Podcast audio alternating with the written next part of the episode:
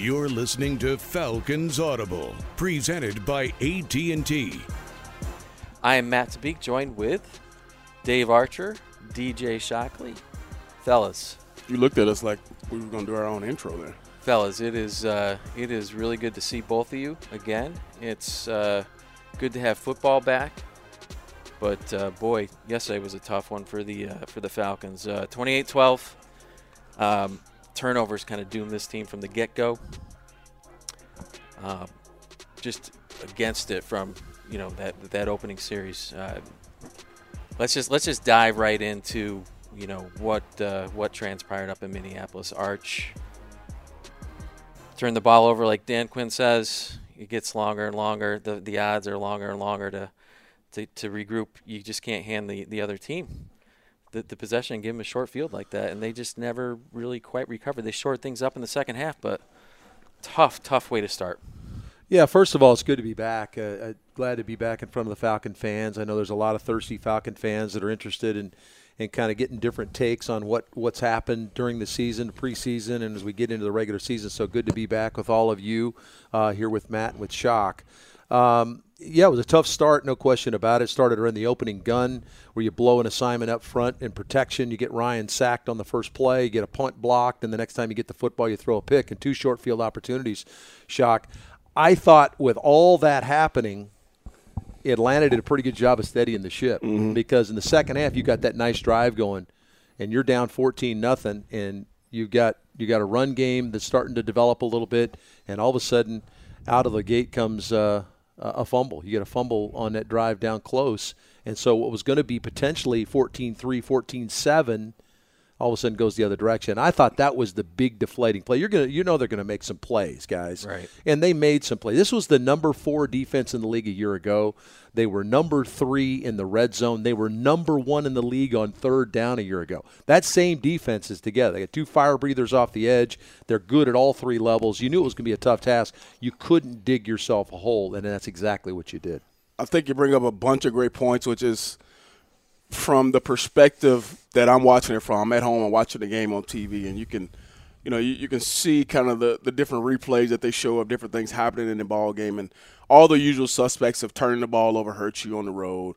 Uh, you allow the crowd to get into it. You get the block punt. I mean, just things that take you out of what you want to do. And I think the fumble is a, a big part of uh, gaining that momentum and rhythm because you go down, you score some points. You just want something good to happen for you there.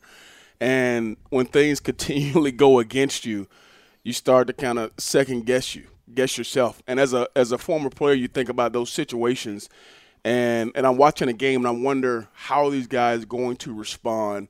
And you get all the you know the people saying, hey, preseason stuff matters. You need to play more here, there, and you got a bunch of guys who you know weren't involved in that. But I think Archie bring up the point of you still feel like they're in the ball game. I mean, even being down 14 nothing, things aren't going your way, having turnovers, having penalties. And I think a lot of the times you were headed towards being in good position where you were converting first downs and you may get a holding call, or you're about to get off the field and you get a PI, or you get a uh, something happen on the defense. It was a it was struggle it was a struggle to watch at times because you wanted things to happen good for them, and you feel like you were just right there and just couldn't finish a couple drives or series on both sides of the ball. Yeah, I don't think any team, you, you talk about really good teams. You talk about teams that, you know, I don't care if you're eight and zero. Oh, if you turn the ball over like that, if you shoot yourself in the foot like that, it's tough for any team to to get over that. And in, in you know, we were sitting here back at Flowery Branch watching the game too, and you got the sense that even though things were going as bad as they they were for the Falcons, they were still in it. They were still a score away, a two scores away.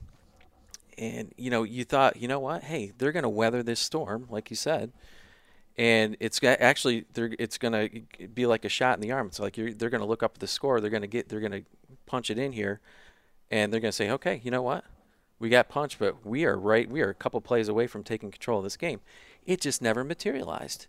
And then there was just and then you go back to one of Matt's interceptions Dave they they drive down they get in it's first and goal second and goal and that was kind of a backbreaker because Matt goes to throw the ball away, um, and just didn't get enough on it, and it's you know and get credit the the DB uh, you know who was it Harris, Harris. He, he went up you know, he could have just let that sail over his head. He goes up for it, climbs the ladder, pulls it in, stays in bounds. Six plays later, they they score another touchdown. Um, well, deflating. It's That- a deflating, deflating. moment. It's Yes, a deflating moment a because deflating what moment. happened? You're down. You're down twenty-one to nothing or whatever it was. It's points you and, just give and, up. And the your defense tightens the belt because the defense got pushed around on the perimeter in the run game in the first half. So you tighten the belt, you make some adjustments. Coach Quinn makes adjustments, and it pays dividends right away. You get two tackles for loss. The, if you force them to a three and out, they punt the football, and here you go. You're driving down the field with the ball. So now you're going to put one on the board. You're first and goal from the two yard line. You're going to put one on the board and make it 21 7. And all of a sudden, you look at this offense and you say, hey, there's a bunch of weapons on this Falcon offense. 21 7 is not a hole you can't dig yourself out of. no way. Matt makes a poor throw. Now, whether he's trying to throw the ball, then that's what he said. He's trying to throw the ball away, and I trust that's what he was trying to do. Poor, poor throw, the whole thing. He'd be the first guy to tell you, and I think he did in the postseason comments, I can't make that play. And so, uh, not only does that hurt the offense, you don't put points on the board, but I thought it was a real punch in the gut to the defense because the defense had come out and set the tone in the second half with an Second outstanding half. series. Yeah, second half and got the ball better. off the field and got them off the field, and then you give the ball away, and they go right down and score a touchdown. I thought that was a that was a moment. There were a couple of moments. Was the Devonta Freeman fumble to me Yeah, yeah. was a deflator because you're looking to you're going to score points, and then the Ryan interception again. You're going to score, and both of those were were punch, punches in the guts to me. And going back and thinking about the ball game, uh, obviously there were times in the game where I mean we got to be frank about it. Uh, there were situations where guys or schemes or just entire series the Falcons didn't play well, and defensively, when I'm watching Minnesota continually run toss sweep, uh, run you know power come downhill at you and create lanes and you see Dalvin Cook picking up eight, nine yards of pop, or you- you're running the toss sweep and guys are losing leverage on the outside. those are those are plays you go back and you, you kind of can't get back because they're chunk yardage plays and they're in the run game. And in the run game, that kind of hurts you even more than if they hit a big pass on you. Um, coming into this ball game, you thought the depth you have in that front seven, having all your guys back, would definitely bode well for you. And I thought at the line of scrimmage on a few series, the Falcons were dominated up front. And with the lever losing leverage or guys jumping out of gap, or maybe it's guys just trying to do too much because you're down 14 nothing and you're trying to make a play for your team, and that happens too. Dave said, you know what? Those two those turnovers were deflating punches in the gut for sure. That if there was one thing though that really surprised me is that first half that that run defense in the first half. That's what really surprised me. I guess of of anything coming into this game, I thought, you know, with Tyler Davison, with Allen Bailey, with the changes that, you know, Coach Quinn has made with this defense, um, they were getting pinched inside, like you know, we were talking about earlier, and they were they were hitting the edge, they were getting the edge, and, and let's you know what, let's let's give credit where credit's due here. Uh, the Vikings are a very good team. Dalvin Cook is a very good running back. He is back. He looks very healthy. Uh, 21 carries, 111 yards, 22 long uh, was his longest run. He had a, two touchdowns. And that backup, Alexander Mattison, he's pretty good too. He he, he almost looks like guy. him. But that was the surprising thing to me, DJ and Dave. Um, outside of you know just the the gut punches, the turnovers, that run defense. Now they did shore things up in the second half for sure. Um, but yeah, that's that's what was really kind of surprised me early on. Dave. Well, let's let's be specific about the run game now because they did not gash you everywhere in run defense. Tyler Davison, Jack Crawford, and Grady Jarrett played extremely well in the interior of the defense. You were being ripped apart on the perimeter. You talked about toss sweep, stretch. So your inability to set a hard edge in the run game uh, allowed Cook to get to the perimeter. There was no run edge early. The Dalvin Cook touchdown run on their second series I mean, it was like Charmin. You just ran through nothing out there. Okay, so you you tried to set an edge. So now now you get guys to play the perimeter. It was too soft an edge. There were a couple times when Vic was was roller skated out of the way and they ran inside the edge defender. So setting an edge means you set a hard edge. You keep the and and to define that for the fan, you hear that all the time in football jargon. Setting an edge means you keep outside shoulder free. Yep. But I've got to set an edge where it's a firm edge. It's not I'm on roller skates because all I'm doing is creating a gash in the defense. Because remember, Shock, and you're you're you're you're gap responsible, so there is a gap to the outside. I've got to keep my shoulder clean, but I can't allow there to be a gap that's three three guys wide inside of me. That to me was the key to the whole deal. It was not the run defense in in general. It was the run defense on the perimeter that got gashed yeah, to the great to, point. Good, to, great to a number. Point, yeah. To a number. they only they only had the 45 yards rushing in the second half, I think, or 47 yards rushing in the second half. They had 125 yards rushing at halftime. Yeah, so you got it job. fixed in the yeah. second half. But by then they had Yeah. they had made some hay because they'd gotten a turnover. And to give people an example, I don't know if people can remember, but there was a play in the second half where Takk holds the edge, and you can see him firmly stick that right foot in the ground, and he's got his left shoulder into the, the tackle, and he kind of literally just he forces this guy to just stalemate there, and he gets a tackle for loss there. That's the kind of hard edge that I think that, that Archer's talking about that we didn't have a lot of. Right. And I think at that moment late in the ball game, they were they were kind of forced to, hey, you're going to make a play or you're not. And I think Takk did a good job there of showing that he can do it, and this is a unit that is taught to do it. And just at times you weren't doing it. Well, unfortunately, in the second half, what you, what we had to do, Shock and Matt, was is is now you got to throw caution to the wind a little bit in play action because now you got to commit resources to stop the run. They've Yep. gashed in the run game, namely on the perimeter, as we've discussed. So now I've got to get Keanu Neal, I've got to get De'Vondre Campbell to not be so quick to get out in play action. I've got to come up and stop the run. It paid dividends, but when you give up 269 yards of offense, Yeah. you're supposed to win the game. Yeah. I mean, that's a win. You give up less than 300 yards of offense. I would say seven out of 10 times you win the football Their, game. their, their, their quarterback has 10 attempts. Yeah, but you go back Come to what. Matt talked That's- about yeah. at the top was short field opportunities and turnovers that gas you or punch you in the gut. Yeah. Hard to overcome. You know, and just to reiterate one more time just how big those turn- turnovers are and just what a neutralizer they are or how they turn the tides. You look at just, you, you pointed out the total yards. You, you, you look at that and say, hey, they win that game. But the Falcons outgained them. Yeah, yeah, yeah, I know. At the, at the end, they were throwing more, but 345 to 269. Had more first downs, 27 to 18.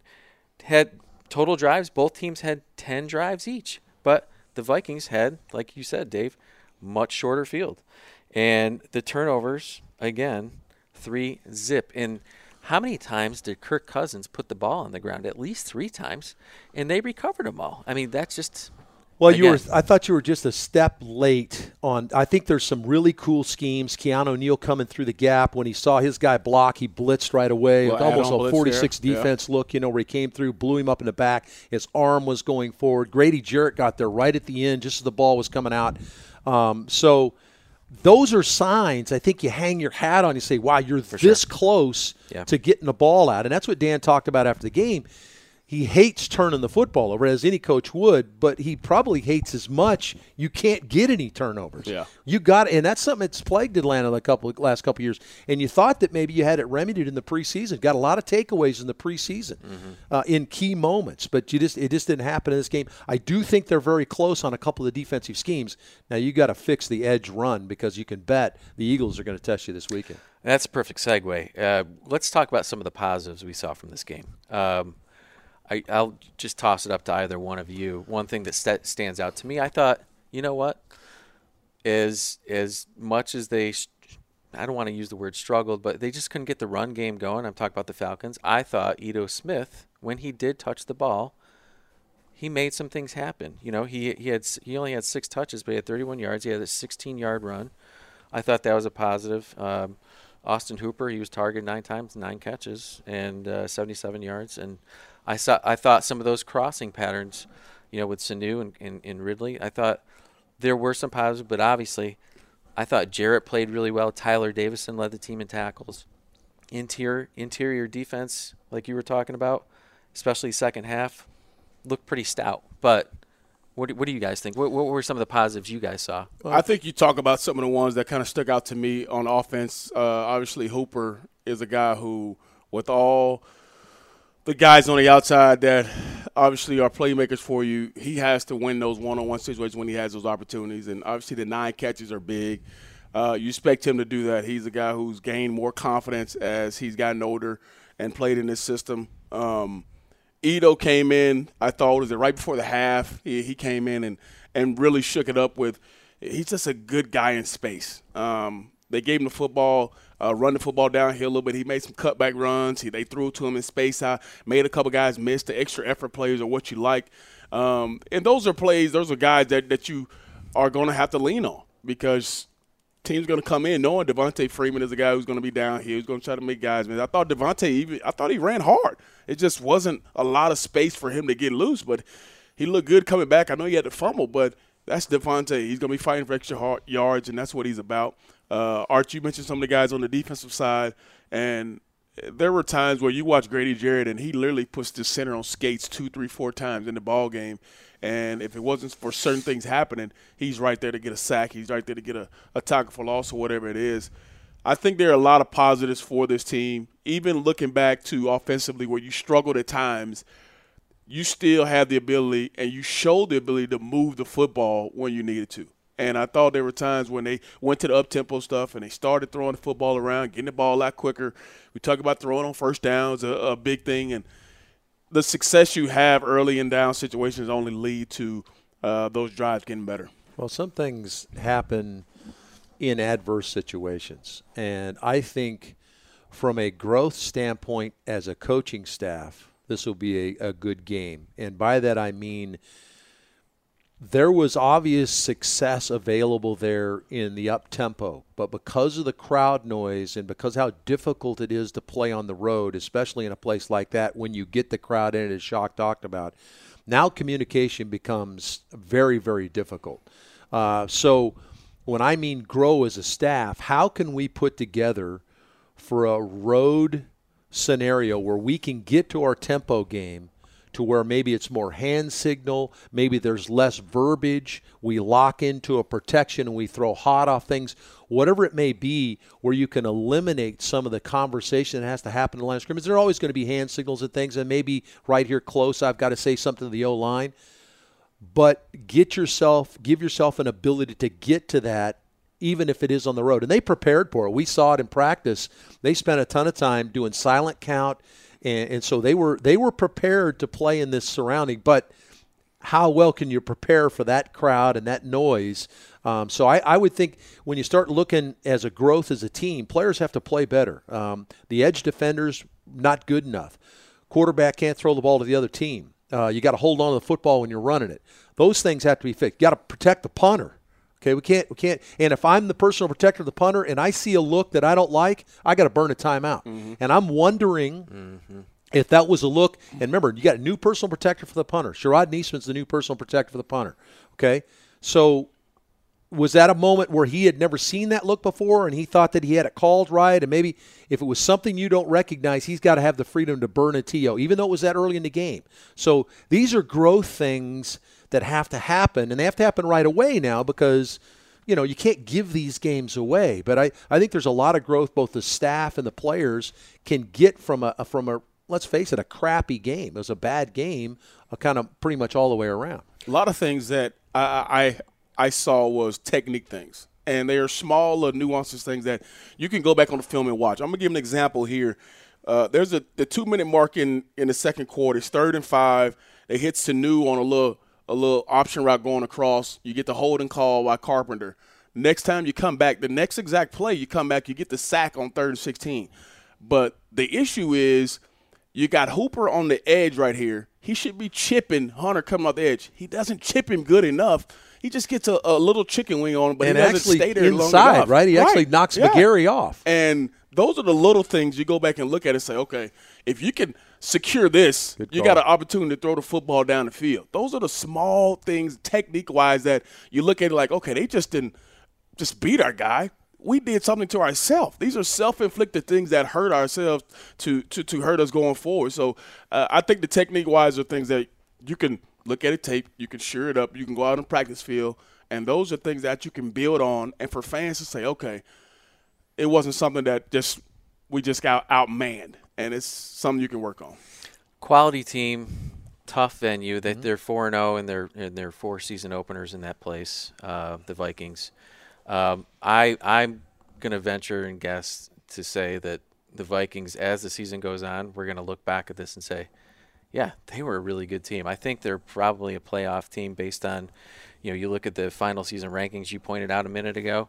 Uh, they're talented, really talented on both sides of the ball, with you know, up front and their skill guys. Um, good team. One thing I want to ask you guys about though, the biggest offseason story was the offensive line. Um, they invested heavily in it. First day of free agency, they signed Carpenter and Jamon Brown, James Carpenter. They drafted, you know, two first round picks, Chris Lindstrom and Kaleb McGary. They also signed, you know, John Wetzel, they Adam Gettis. Point is, they, they invested heavily. Thomas Dimitroff said, look at, I had to improve the depth. And we just had to get bigger and better. Um, how do you think, just based on what you saw against a very quality front, how do you think that that unit did? Uh, Dave, I'll toss it to you. I thought it was a C minus effort, maybe. Uh, I thought that there was leakage. Uh, and one thing we got to remember is this group didn't play together in the in the preseason. So as much as you're talking about different guys playing, Devonta Freeman, Deion Jones, Julio Jones, when you get a group that's supposed to be the most cohesive unit on your team and they don't play together, you're going to see some leakage. Carpenter was hurt a good bit, a good of the preseason, did not play. Jamon Brown played there a ton. Uh, we lose Lindstrom in the game at some point. Kaleb McGary played one half of a game in the mm-hmm. preseason. Uh, and, and Sambrailo, similar. Remember, he was hurt the last couple games of the, uh, the preseason as well. So I think that that group will grow exponentially the next week. Now, we'll have to find out about Lindstrom at this time of our yeah. podcast where we don't know what's going on with Lindstrom, but the word is not good. So, yeah. what do you do there? I think that's Jamon Brown slides into that right guard spot, and so your two veteran free agents are going to play the two guard spots. Yep. And I think Kaleb McGary ramps it up a little bit further and, and, and begins to play a little bit more at your right tackle position. But uh, so I, I, would say it was a C minus effort. I thought that's there fair. was leakage in the run game and the pass game, but I think the ability to grow for that group the next week ramps up significantly because they just hadn't played very much together. I think the biggest part is it takes time, and it's as – tough as a Falcon fan will want to not want to hear that, it takes time for the communication part up front. Let's go back to that third preseason game versus the Jets. And it was really the first time that five had played together with Sambrailo on the outside, and you had that complete five in there, and the offensive line struggled. It was the first time they got in live action, and – we know what happened. A lot of pressure on Madden, not much in the run game. Gregg Williams. It's just, it's just yeah. you know, Gregg Williams throwing a lot of. I mean, it was the same thing with this with this defense. I mean, we've known for years that Zimmer's a guy that has exotic looks on defense. They have guys coming from everywhere, and like Archie coming off the top of it. they got some pretty darn good pass rushers, yes, and they, they got do. big, long, physical corners on the outside, so they can play that that edge, get up field, aggressive style of defense offensively for this offensive line, it's just going to take time for those guys to gel and be able to communicate and see those looks. You can do it as much as you want in practice. You can rep it. You can watch film on it. There's nothing like getting in a ball game and seeing it live and in person. So then you can come off and say, okay, this is what I saw. Here's what I was thinking. And that communication only can happen – in a ball game when you get those looks. And it's going to take time, but we're hoping it, it, it jails a little bit sooner than later with this group. And like you said, we don't know what's going to happen with Lindstrom, so that's going to add another piece to that to that puzzle, and we'll see if those guys can get going. But this is why you went out and, like you mentioned, with Dimitroff and, and DQ, you go get the depth because you never know what's going to happen up front. And now we're already in that situation going into week two one of those depth guys. But that's why you brought him in because you expected these guys to be able to probably start for somebody else, but now they can roll into that starting five and, and, play some good ball for you, hopefully coming up. Yeah, Matt Ryan was sacked 42 times last year, four times yesterday. That's just that's just uh, something that has to be shored up for sure. This is Falcons Audible, presented by AT&T. All right, let's pivot and just talk about where this team is right now. Obviously, we await news on Chris Lindstrom, and uh, you, we can only speculate what they'll do there. Probably Jamon Brown. Uh, but they've got Philadelphia at home Sunday night. Um, Philadelphia won yesterday, and uh, they beat the beat the beat the Redskins. And so, the last three times this team has faced Philly, it's been up in Philadelphia. They've had their number. The last two games have been heartbreakers uh, went down to the final series. Uh, the one was the divisional playoff game, and then last year's season opening game uh, on uh, the night the uh, the Eagles got their their banner and their rings and everything else. And so uh, now they have them home. can exercise some demons, maybe, hopefully. what are your thoughts now? Because I I think regardless of what happens in the first half of the season, Dave, DJ, everything sets up for you in the second half with all your division games, those final eight games. Um, but two quality opponents right off the bat, two potentially playoff contenders too. Well, it's two teams that have had your number. Yeah. Atlanta has not been able to beat Minnesota. That's four straight against Minnesota. Philly's won three straight over the Falcons. Got to go what all the way back to 15, I think, when you got it got them Philly here that you beat them. So three straight times, three consecutive years uh, that Philly's had your number. And why is because of their defensive front. Fletcher Cox was a monster a year ago. He had a sack and a half in that game, uh, in that opening day game that started the season a year ago. They've limited Atlanta to 12, 10, and 15 points in their last three games. Atlanta's averaging 12 points a game in their last three games against Philly's defense. And it's no rest for the weary now. This is a Philly defense last year that was sixth in the lead on third down. They were number one in the league in red zone defense last year. So, just when you think you're stepping out of that and you're going to step into another opportunity, now all of a sudden you got a rough and tumble defensive front now, they gave up 27 points yesterday to the Washington Redskins, and Case Keenum threw for 370 on them. So, the one thing I will say is surprising. what's what's different. What's different about this team as opposed to the Vikings is the Vikings have kind of had a way with defending Julio. Yeah. Philly has had no clue to defend Philly. He's got five consecutive 100 yard games. In fact, his last three games, he's got over 400 yards receiving and 30 receptions. Now, he hadn't gotten in the end zone, and that needs to change. But he has owned Philly in six career games if you want to throw out the rookie game where he caught two passes for 22 yards, five consecutive 100 yard games against the Eagles. this is a team he loves to play against, and boy, do we need him more than ever yeah. to have Philly step up. I totally forgot to mention the job Xavier Rhodes did uh, on on Julio yesterday. Julio limited to six catches for 31 yards. His longest was a 10 yard reception, but great point. Thoughts on Philly, DJ? I think first off, the fact you you're playing on Sunday night, you get to play in your building. It will be electric in there.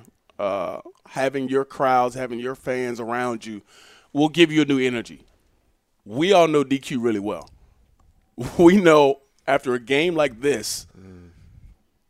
this team will come ready and prepared to play. And I know after that ball game yesterday, Arch, I heard you talking to all the guys. You could hear it in their voice. They wish they can go out and play tomorrow. And I think that's going to have a heightened focus on this, this, this ball club going into Philadelphia game. Uh, but but obviously some of the things that happen in this ball game you have to sure up. Some of the, the foolish penalties, some of the uh, things that uh, that you allowed to happen versus Minnesota cannot happen. Um, I think on the back end you always done a good job of not allowing guys to get over your head. We know a guy who they have in DeSean Jackson who once or twice a game they're going to let it fly and see what he can be about and go get a football. Obviously, they got a good tight end. Uh, you did a good job this past weekend versus their tight end, Kyle Rudolph. I think he had one or two catches in the ball game. So that's another uh, player for emphasis you got to you know really worry about in this ball game. But I think you did a good job of, of knowing that. And then you got to get after Carson Wentz. He's a guy who we've seen once he gets confidence, he can sling it with the best of them. And I think that's what happened in their last game versus Washington. He started to throw the football around a little bit more, and they started to gain that confidence offensively. This is going to be a, I think it's going to be another game that comes down to the wire again. I mean, these are two good quality football teams. The Falcons at home will not allow the same performance that they just had in Minnesota. Uh, Philly's going to come in here thinking, hey, we're the big brother. Like you mentioned, our beat them last three times why should they come in here feeling any different about playing this Falcons team? And then they're going to turn on the film as well and see what happened. They're going to look at some of the, the players and say, this guy can be extorted a little bit. So this is a ball game. I expect this Falcons team to show up, and I expect to have a newfound energy coming in. Interestingly enough, we've never seen Carson Wentz. That's right. The Falcons have never played against Carson Wentz. Last it's been two. Nick Foles uh, was in the playoff game yep. uh, up there in 17, and then of course started to start the season. Wentz was not back from his injury, so the opening day starter was Foles, and they limited Foles. Foles threw uh, for about 150 yards and an interception in the game, but uh, they ended up uh, finding a way to win the football game. When they were up there, was it 16 and they lost? Winston playing that game? I don't think either? I don't think Wentz played in that game. I don't, I'm not sure. Yeah, I'm not sure. But either. they. Uh, but again, it was a low-scoring affair. I think Yeah. Atlanta scored 15 points. It was a 24-15 final, They I believe. ran the ball well. That, Uh, that yeah, and this is a team that's that's retooled uh, at their running back position. We're used to, to seeing some different guys, but Sproles a normal character at running back. You're going to see uh, a kid they drafted in Sanders, and then uh, and then uh, uh, Jordan Howard comes over from Chicago. Who's pretty He's- good he's back. pretty good back as well. Yeah. They ran to the tune. What they have uh, rushing at 123 yards rushing last yesterday, and it was kind of sprinkled between about four backs. So they can run it. They're going to try to run it. And their run defense is pretty good. Yeah, Derrius Guice, I think, was limited to single digits yesterday, so he's a pretty good back. Um, one question I get, I, I want to ask both of you guys this. One question I get a lot from readers is the anticipation heading into the season was, hey, how is Dirk Koetter's offense going to look? We haven't seen a lot. Any wrinkles? Any clues? Same with DQ's defense. Based on now, it's hard yesterday because you get behind, and things kind of snowball. Uh, your game plan changes a little bit, right? Changes a lot. Um, did you guys, either of you, either one of you can take this one, but did you see enough where you said, oh, that's different, or that's interesting, or that was an interesting play call that just made you say, aha, I, I see, you know, his influence already. Did anything kind of stand out to either of you? I think because we've seen the offense before and Yeah. the defense before, uh, it you know to see a nuance that looks a little different. I think the only thing that I saw that was a little bit different for Q is he's willing to bring more pressure. Yeah. He's willing to dial up uh, and come after you and play man coverage in the back end. Now they got beat a couple times in man coverage. Isaiah Oliver gets beat on the over route by uh, Thielen for the touchdown, but he's a little bit more willing to gamble and come after you. We saw Keanu Neal get home. I think that'll begin to blossom even more with some more pressure. Offensively, to me, what Dirk has always brought is you, you'd like to think that the run game is have a little bit more prowess. You didn't see that this weekend. I did see some reflection in the second half of what we can get in play action. He's got a very solid, usually solid protection and some nice route complexes in play action that you can get after people. with. And one that comes to mind ideally is the, the big throw to Ridley. He runs over out. Julio runs the deep post. You get the play action, and you, you're able to hit him deep over the middle. Um, defensively, and I think we saw some of this in the preseason, was the in your face mentality for your corners. Get up, press man coverage, and say, hey, if you're on the island, you got to go win. And I think that's why he wanted these big, long corners to be able to play that kind of man coverage, but then also not have to always bring five or six guys. That's why you want some guys on the edge where you can rush the passer with four and play good coverage, whether it's, you know, whole one man coverage where you got a guy still sitting in the middle of the field and you got a hole player and you got your guys playing some kind of leverage on the outside.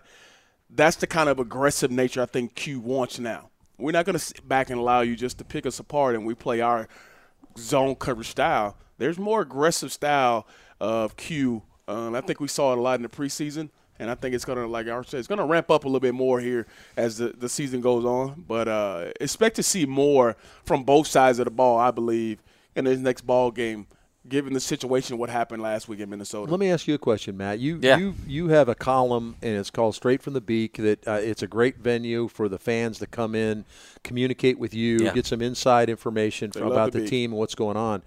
And you got a great following, and I encourage anybody to follow uh, from the Beak with uh, Matt Tabeek, uh, kind of breaking some things down.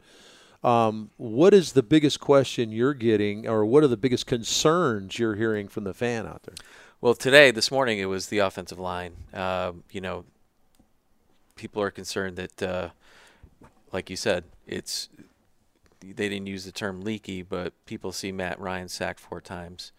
Um, and we've all we've heard all off season long is, "Hey, we're fixing this. We're fixing this team. We're fixing this off front, offensive line." And then to have the performance you had yesterday, it was kind of a disappointing to the fans. And then, uh, you, you, you, Julio gets his new contract, and you hear constantly about, "Hey, this this offense is loaded," and you just didn't see the firepower, the fireworks yesterday. Um, so I think fans are a little frustrated over that, and you know, I think fans tend to just have that knee-jerk reaction. So. Mm-hmm. you know they they they want to they're concerned about the running game. Devonta freeman's fumbles was a question today. Hey if he keeps this up if he can't keep keep going if he can't protect the football are they going to make a change? Why you know after we heard so much about the running backs why were two brian hill and Qadree Ollison inactive yesterday? So little things like that that joe fan doesn't understand mm-hmm. um, but I think all in all, it's just frustration over the turnovers and the fact that we never really got to see that offense humming. Um, and then, you know, you mentioned the fact, DJ, that Kirk Cousins only threw the ball 10 times. You never saw, there were times where you saw the defense pin their ears back, but they were never really in the, a lot of passing situations mm-hmm. where they could be really super aggressive. And I think one of the question marks heading into the season with the fans, too, was – hey, is I, Isaiah Oliver going to be the guy? Can yeah. he be that number two? You know that that uh, Coach Quinn said in the offseason, hey, he's our starter. Robert Alford, you know, was let go. So you know, and then the one catch Adam Thielen had, the 23-yard touchdown, you know, that was Oliver's guy. So I think this week you you talk about some of the guys that are that, that Philadelphia is going to line up out there. One of them who's back in town is DeSean Jackson, mm-hmm. who is a great deep ball guy. Uh, had a big day yesterday. Too. Had a great big day yesterday, and nice he big is, bomb yesterday, didn't he? He is probably one of the best receivers in the league at locating those balls in yeah. the air and adjusting on the fly. I have a feeling that we're gonna, you know, the, the defense is gonna see a little bit more uh, of Carson Wentz in that passing game. But uh, those are really the the main questions. Just uh, the O line, Freeman. Um, and you know, just we just didn't see enough from the back end of the defense. Yeah, I would I would agree with a lot of that. Yeah, I mean, there's a lot of stuff we didn't see. Hopefully, we see some this weekend. You talked about getting better and gelling you know what? That has to happen right away. Yep. There's got to be a sense of urgency, guys, that this comes together. You only get 16 tries at this. You just burned one of them. So now you have 15 shots left. And yes, like you said, it's nice to know that you got the back half of your schedules loaded with all your division games. But hey, you can't get there one and seven. No. You can't be two and five when you get to the division games. You're really got an upfield battle. So you got to take care of business here right away. And then you talk so, about two NFC games too. So yeah, you got to get. There's got to be a sense of urgency. Absolutely we're going to find out a lot about this team in the first half, and uh, you know, regardless of what happens, everything is still on the table division-wise in the second half. I like the schedule. I like the fact that the the midpoint is right after that eighth game. I like the fact that the two West Coast teams, uh, the uh, the Seahawks and the Rams, are here. I think that bodes well for them heading into the bye. Um, but they've got to they've got to beat Philadelphia. All, that's the only thing that matters. And I think, like you said, Dave, DQ will have them ready. Um, if if they're not focused on the fact that they've lost three straight to Philly now, um, they shot themselves in the foot. And you said, DJ, they want to go back out there yeah. uh, and and uh, make amends. So. Yep. Shapes up for a, a, fun environment on Sunday night here at Mercedes-Benz Stadium, and uh, you guys, uh, final thoughts on, on Philly? Just uh, you you think uh, I'm can't ask you for a prediction, can I? Since you're calling well, no, I mean calling the game for us. Uh, I think Atlanta rebounds and is ready to roll. I think that uh, I, I, expect, uh, and I had a number of people asking me questions on Twitter last night, and I said, "Hey, you get punched in the mouth. How do you respond? You find out about yourself right away. You get kicked and knocked to the deck. What do you do? You get up off the deck. you cry about it. And uh, I don't think you play the blame game or cry about it. You just get up and you go after them. This is a team you should have some angst against anyway. Yeah, they knocked you out of the playoffs in 17. Uh, they they you know started your season in a bad way last year. So hey, let's get after Philly. They're coming to your building. Let's rise up and, and, and smack them in the mouth. Veteran team a lot of guys who played a bunch of football for this organization, and I think they have a sense of pride. A lot of these guys who played for Dan Quinn and live for this city will want to put a better product on the field. So I expect the veterans on this team to bring the young guys along who are asked to contribute to play a little bit better, and they will bring their game up a next level as well. So expect a, a raucous environment and expect this team to show up and be the team that everybody expected coming into this this season regardless of what happened in Minnesota. I think they rebound and play really well. I think Philly, like you said, they uh, they come in here very confident, like they are Big Brother. They've won the last three. Uh, their fan base is very vocal and spirited and raucous, and uh, they travel well. And I think you, will see a lot of Philly fans come down here and uh, and they won't disappoint us. Uh, they'll they'll be like Philly fans, like we expect them to be. Yeah, this is a team that was down um, 20 to seven yesterday. The Redskins have stormed back to win the game, 32-27. So uh, they're ready to go for the season. Now Atlanta needs to check in and get ready for the 2019 season. Yeah, let's do it, uh, guys. Again, I know I said at the top, it's great seeing you both back great here. to be back, man. And, uh, great season, man. Let's go. great go. to be back talking about real football. Let's go get this. Uh, you are listening to Falcons Audible podcast. Thanks for joining us.